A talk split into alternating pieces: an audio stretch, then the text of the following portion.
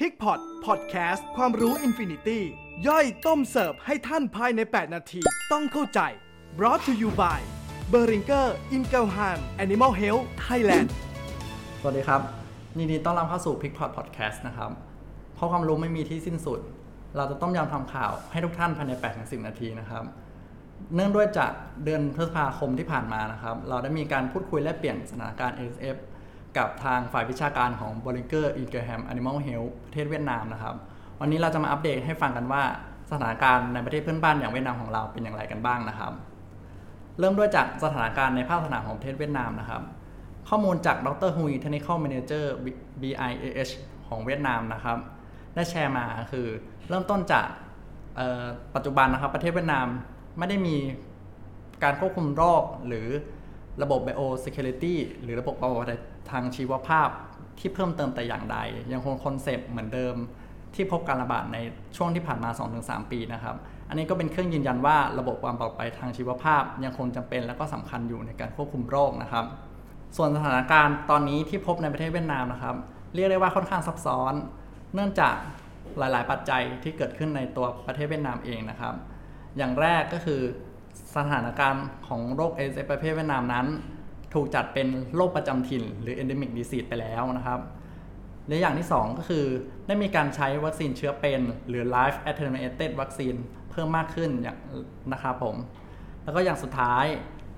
สายพันธุ์ดั้งเดิมที่พบได้มีการกลายพันธุ์เป็นสายพันธุ์ที่มีความรุนแรงต่ำหรือ low virulence strain นั่นเองนะครับ จากที่กล่าวไปข้างต้นนะครับางเวียดนามมีการใช้วัคซีนเชื้อเป็น และพบ low virulence strain ปะปนกันทำให้สุกรมีผลบวกทางวิธีทางเซรั่มวิทยามากขึ้นทำให้มีการวิจัยที่ยากมากขึ้นนะครับ ทั้งนี้การติดสายพันธุ์ไม่รุนแรงนั้น หรือ low virulence strain ยังสามารถพบการตายได้อยู่ แล้วก็ที่สำคัญจะกระทบต่อ productivity หรือความสามารถในการให้ผลผลิตนะครับ สุกรที่มีชีวิตรอด ให้ผลผลิตได้ไม่ดีเท่าที่ควร จึงมีการคัดทิ้งที่สูงอยู่นั่นเองครับ เมื่อฟาร์มพบการระบาดภายในฟาร์มนะครับ ยังคงมีการจัดการอยู่ 2 แบบนะครับ 1. total depopulation หรือการคัดทิ้งทั้งฝูง 2. partial depopulation หรือการคัดทิ้งบางส่วนนะครับ คัดทิ้งเฉพาะตัวที่เคยสัมผัสเชื้อออกนครับ ทั้งนี้ตัวเลือกที่ฟาร์มจะเลือกได้ขึ้นอยู่กับปัจจัยหลาย ๆ ปัจจัยร่วมด้วยกันดังต่อไปนี้นะครับ 1. ระยะเวลาที่เราตรวจพบโรค และสถานการณ์ของการแพร่ระบาด ถ้าเราตรวจพบโรคได้ช้า หรือมีการแพร่ระบาดภายในฟาร์มที่ไปค่อนข้างมากแล้ว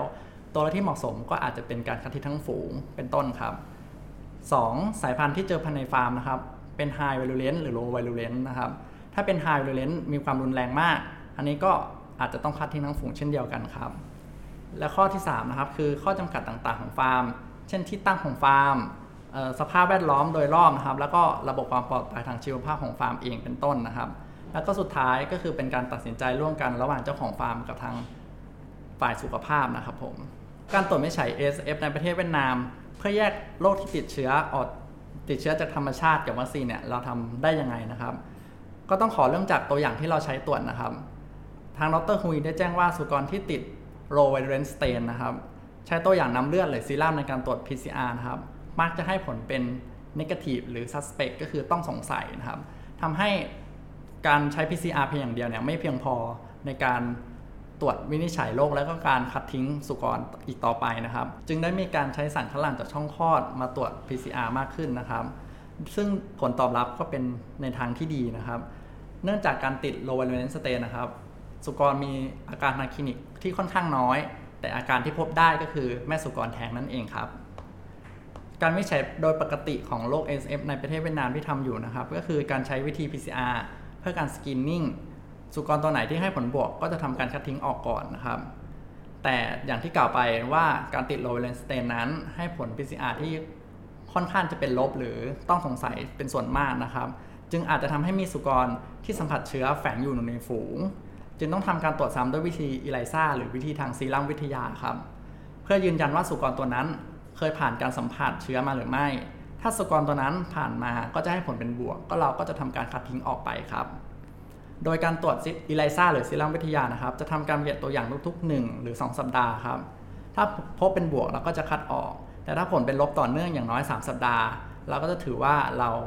เคลียร์เชื้อหรือคัดตัวสุกรที่เคยผ่านการสัมผัสเชื้อออกได้หมดจากฝูงนะครับ ทั้งนี้เนื่องจากมีรายงานการติดเชื้อ low virulence strain นะครับ สุกรอาจจะแสดงอาการหลังติดเชื้อได้ประมาณ 21 วัน ดังนั้นเราก็เลยใช้ 21 วันหรือ 3 สัปดาห์เป็นจุด cut off ครับ ส่วนวิธีการแยกติดแยกการติดเชื้อโดยธรรมชาติออกจากการใช้วัคซีน เราเรียกวิธีนี้ด้วยเรียกวิธีนี้ว่าดีว่าหรือ differentiating infected from vaccinated animal นะครับ ในโรค AS นั้นเราจะใช้การตรวจด้วยวิธี PCR นะครับ โดยจะใช้ primer ที่แตกต่างกันเป็นตัวเริ่มต้นกระบวนการครับ ในวัคซีนจะมีการตัดยีนหรือโปรตีนบางชนิดออก ซึ่งจะทำให้ผล PCR ของสุกรที่ใช้วัคซีนเชื้อเป็นนั้น เป็นลบต่อยีนตัวนั้นๆ ที่เราใส่ในเป็น primer ครับ ส่วนในการติดเชื้อด้วยธรรมชาติ จะเป็นเชื้อที่มีชีวิต เพราะฉะนั้นแล้วก็ยังคงให้ผลบวกต่อยีนนั้นๆ ที่อยู่ใน primer เหมือนเดิมครับ สุดท้ายนะครับ ก็อยากจะฝากข้อความที่น่าประทับใจที่ได้พูดคุยแลกเปลี่ยนมาจากดรฮุยนะครับ ก็คือระบบความปลอดภัยทางชีวภาพ ยังคงเป็นตัวเลือกแรก และคงเป็นตัวเลือกสุดท้ายในการรับมือ ASF ครับ ถ้าทุกท่านไม่อยากพลาดข่าวสารดีๆอย่างนี้นะครับ ก็ฝากกดไลค์กดติดตาม กด subscribe และกดแชร์ Facebook p i c k y Connect นะครับ p i c k p o d Podcast Spotify แล้วก็ Line at p i c k y Connect ครับสำหรับวันนี้ก็ขอบคุณครับ